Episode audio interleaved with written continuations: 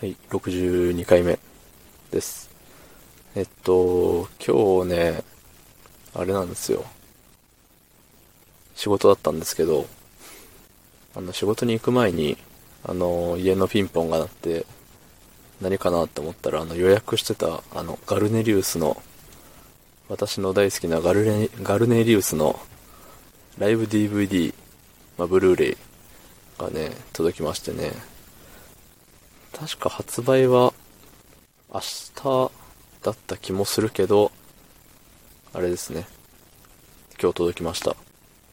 楽天、ありがとう。っていう感じでね、えっと、そう、帰ったら見よっかなとも思うんですけど、2時間ぐらいあるんでね、うん、全部見れるかなっていうところと、あとね、今日で全部見ちゃうのもったいない気もするんですよね。うん。だからあの、1部と2部とみたいな感じになってるですよ、確か。まあ1部っていうか、まあアンコールでね、出てきてからが2部。で、さらにもう一回アンコールがあってのみたいな感じなんですけど、多分。あの、裏面見た感じ。まあね、そう、前半だけでも見ようかしらというところではあるんですけれども、うん。まあね。っていう、っていう話。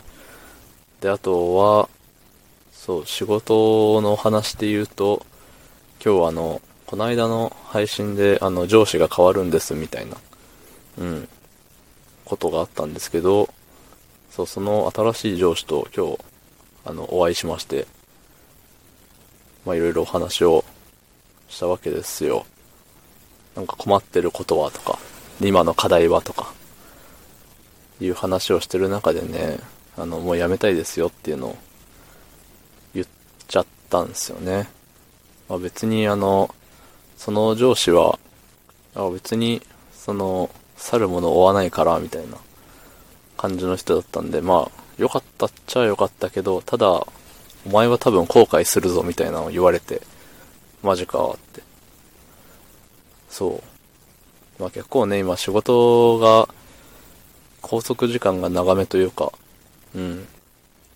まあ何が不満で辞めるのかっていう話なんですけど、そう、俺がね、なんか小さいことが積み重なって、ああ、もうやめてえなっていう感じなんでね、何って言われた時にパッて一個出てこないんですよね。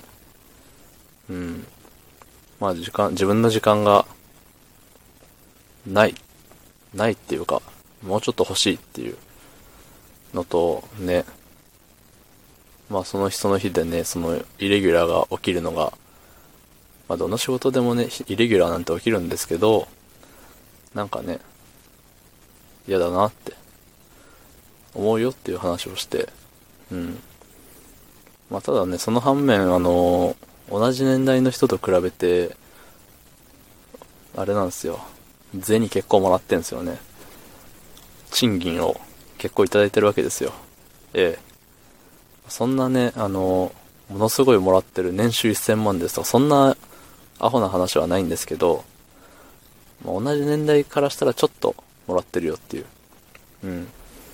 ぐらいだから、そうお前は辞めて、そのね、お金が少なくなって、もう、後悔しないのかっていう。でも大体その、上司がね、俺が見送った人たちは大体後悔しとると。やっぱ戻れませんかみたいに言ってくるやつもおると。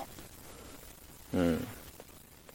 まあね、自分も多分何かしらで後悔はするんでしょうけど、まあねまあねしか言ってないけど、そう、仕事の話するとため息しか出ないんですよ。うん。みんな一緒なんですかね、これは。そう。で、その上司のね、方がね、おっしゃっていたありがたいお言葉はあって、あの、年収が増えると、その分ストレスも多くなると。うん、なんか結構統計的にそうらしいですよ。その、うん、幸福度が低くなるらしいですよ、その、年収が高いと。その分ストレスが高くなるから。だから年収100万の人は、なかなかに幸福だと。ただ年収1000万になると、その10分の1ぐらいの幸福度しかないよと。